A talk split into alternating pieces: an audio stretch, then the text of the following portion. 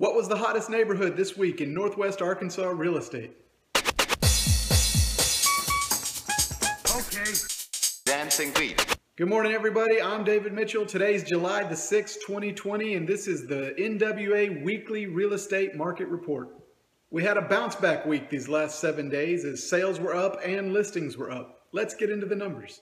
This week, there were 173 new listings that hit the market, which is up a few from last week. And we had 270 sales, which is up about eight sales from last week. The average number of days it took to sell homes this week was 59 days, which is down six days from last week. And prices continue to be strong. It was $126 a square foot in Northwest Arkansas this last week. Our inventory count continued to decline this week.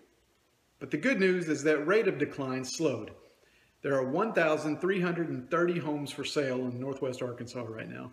So we've capped off um, the month of June and we now have monthly numbers to look back on. There were 1,177 homes sold in June, which is actually up 177 homes from last year. The average number of days it took for homes to sell was 62 days in June, which is down two days from June of last year. And the average price per square foot is $126 a square foot, which is up $10 a square foot from this time last year.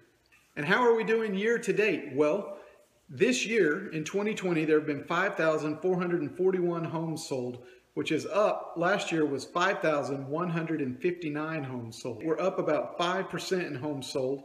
So what this means is we started out strong January, February, March were all up over that time last year and June was up.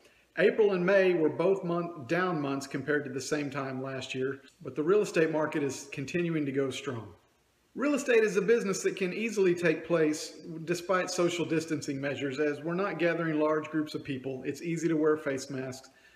The pandemic hasn't affected the business specifically in that way. Our hot market this week in Northwest Arkansas is Dixieland Crossings, north of Highway 62.